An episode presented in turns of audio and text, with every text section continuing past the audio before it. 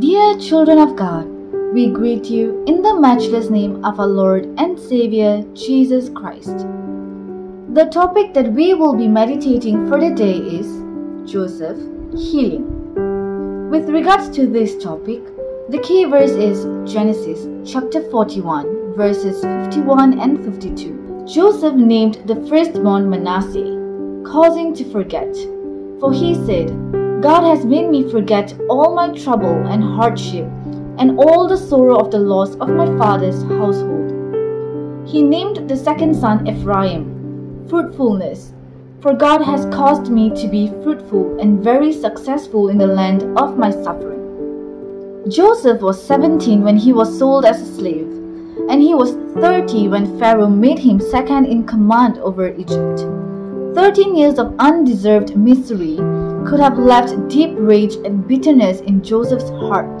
But Joseph was also tempered by God's constant care.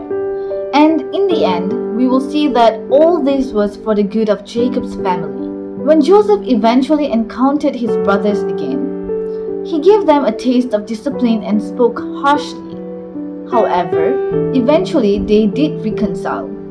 Joseph sought for revenge after the way they treated him but his actions show that he did not treat them as their sins deserved. In other words, we can see that God also guided Joseph to act with grace, mercy, and wisdom.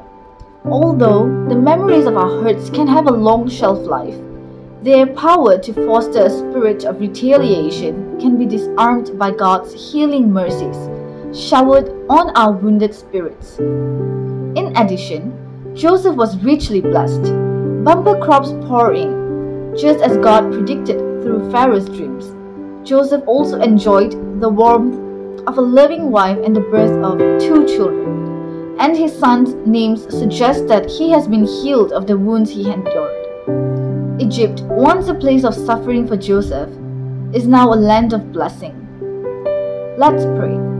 O oh God, you gave us hurting people the salve of your healing mercies. Heal our wounded spirits and remove any bitterness from our hearts. In Jesus' name we pray. Amen.